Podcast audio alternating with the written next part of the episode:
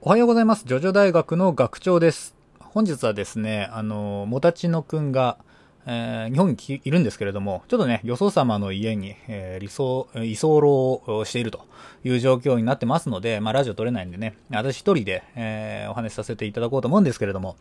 えーいかがでしょうか？皆さんもう見ましたか？あのーあれですよ、えージョジョの第6部のアニメ、えーついにですね、えー、ネットフリックスで先行配信されております。いよいよですね、我々も、まあその話ができるっていうのは嬉しいんですけれどもね。まあ一旦ざっと見た感想を私一人でやっていこうと思いますんで、よろしくお願いします。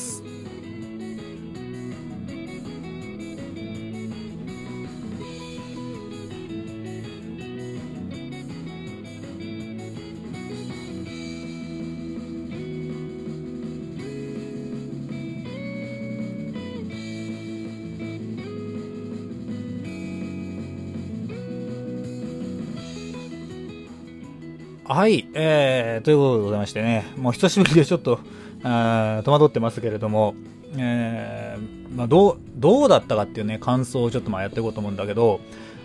あのー、ジョジョのね、まあ、ネットフリで、まあ、見てですね、まず、えー驚いたというかですね、見始めで思ったのがオープニングです。オープニングがですね、えーまあ、前回、えー12話までかな、えーあの放映されてからですね、えーまあ、一回、まあ、区切りがついた時点でですね、まあ、次からまたね、変わるんじゃねえかと、オープニング。うん、っていう風に、まあ、私は思ったわけですよ。なんだけれどもね、えー、蓋を開けてみたらですね、ほぼ一緒でしたね。まあ私はあのオープニング好きだったから、全然いいっちゃいいんですけど、何分ね、だからまあ期待してただけ、あれ？と思ったんですよね。ただ、やっぱ最後の方ね、バッチリ変わってましたよ。まあ原作というか、まあジョジョ6部好きな人だったら、ああ、ここのシーン入れたんだっていうのがね、バチッと入ってくるんでね。そこはね、本当あのー期待してというか、あまあ、期待以上だったというかね、あのー思いましたよ。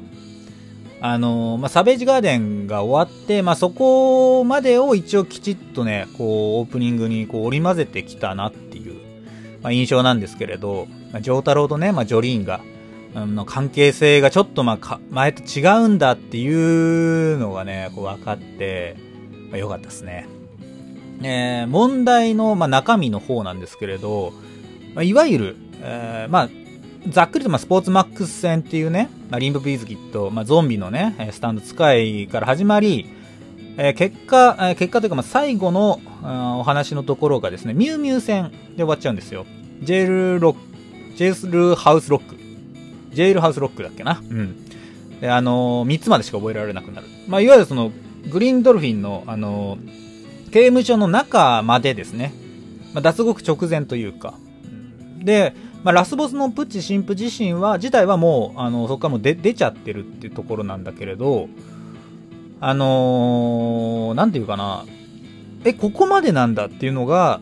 まあ最初の印象でしたね。え、大丈夫かって、あと、残り何話でこれ、あの、結末するんだ、決着するんだっていうような、あ配分だなと思うんだけれど、まあちょ、ちゃんと見れば多分、収まるようになるんだろうなっていうのも、まあ同時に感じましたね。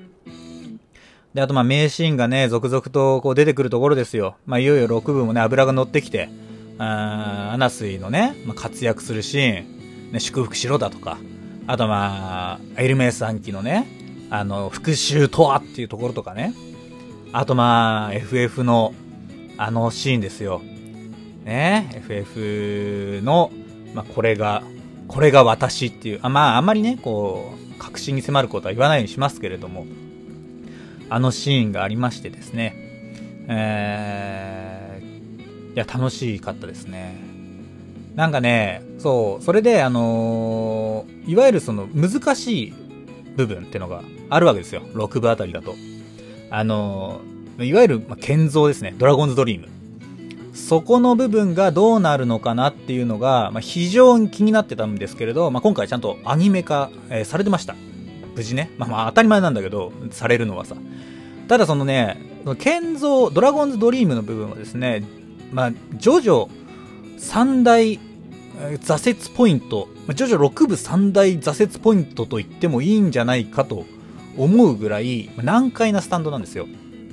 まあ、方位をね、えー、司るというか、まあ、教えてくれるですね。あのー、まあ、中立のスタンドだと、ま、本人は曰くですね。まあ、ワンワンの声なんですけれども、えー、びっくりしましたね。あと、まあ、44番の、まあ、いや、声はいいや。声の話はまたちょっと、そのうち、えー、しようと思うんですけれども、あドラゴンズドリームがですね、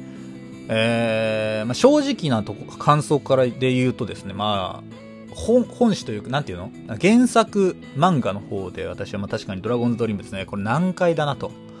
難しかったなとはね、思いましたね。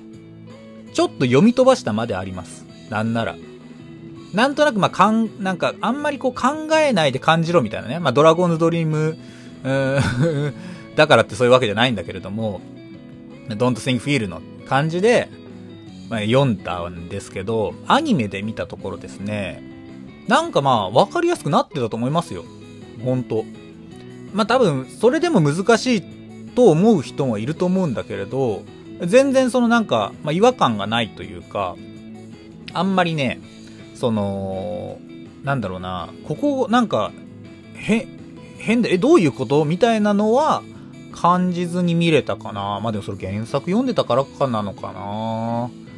だし、まあ多少のね、あの、こう見やすくししてるというか、説明ちゃんとしてくれてるなという印象もありました。あのー、原作を片手にこう見るっていうほどにちょっと一生懸命見れない今ちょっと状況なので、あの、細かいその変更点ってところまでちょっとあの、気がいってないんですけれど、ただただそのですね、6部、ね、あの、うちのね、大学、叙々大学でも、こう6部の話をね、まあ、ちょっと、なん、まあもう半年前も始まった当初ですよ。まあ、6部アニメ化大丈夫かみたいな。結構難しいんじゃねえかと。もたちのなんかもほら、あの、ドラゴンズドリームで一回つまずいたから、あそこ大丈夫かなみたいな。めちゃくちゃこう心配してたんだけれど、多分大丈夫なんじゃねえかなと。うん。まあ、以前のね、あのー、あれですよ。あの、なんだっけ。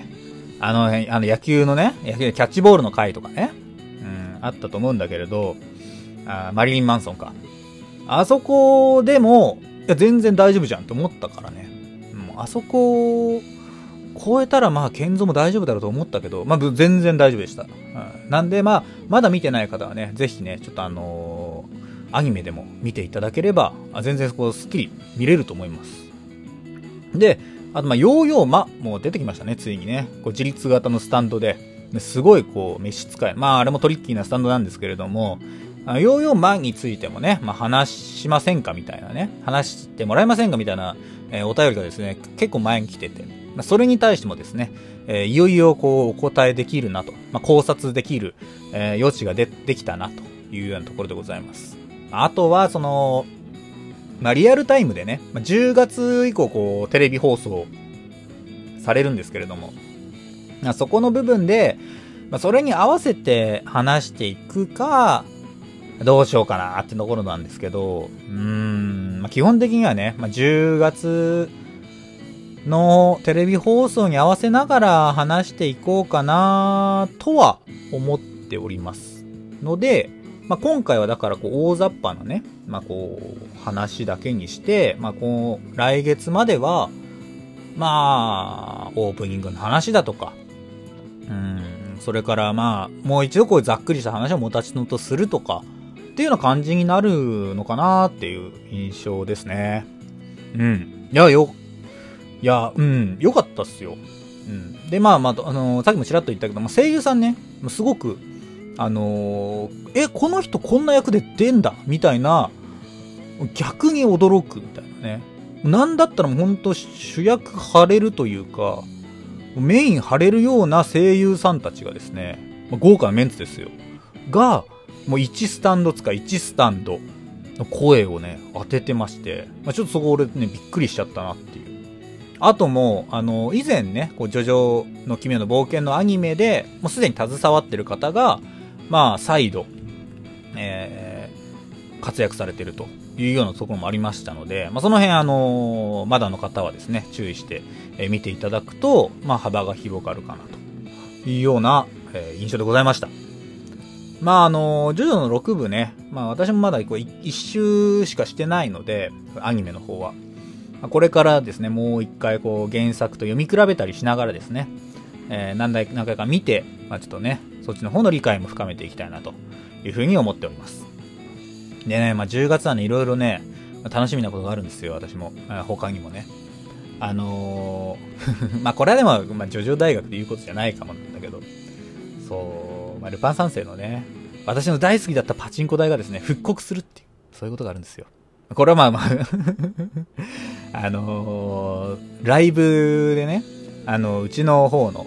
あの、ラジオトークで基本メインでやってるんですけど、ライブで、たまーにね、私がこういったパチンコですげえ面白かったよっていう時はですね、あの、めちゃくちゃなテンションでですね、話してる回がありますので、ライブのね、方で。だからぜひラジオトーク、えー、聞いてない方はですね、ラジオトークでの方のアプリもダウンロードしてですね、無料で聞けますので、無料、無料で聞けちまうんですから、えー、ぜひですね、そちらの方で、えー、気になる方は見てください。私の、私はもたちのですね、ジョジョ大、ジョジョ以外のこう、趣味がですね、垣間見えるライブがですね、まあ当たり外れかあるんですけれども、ありますので、ぜひね、見ていただければなというふうに思っております。聞いていただければなと思っております。というところでございまして、えー、今日はこの辺で、えー、私一人で喋りましたけれども、結構ね、えー、大変でした。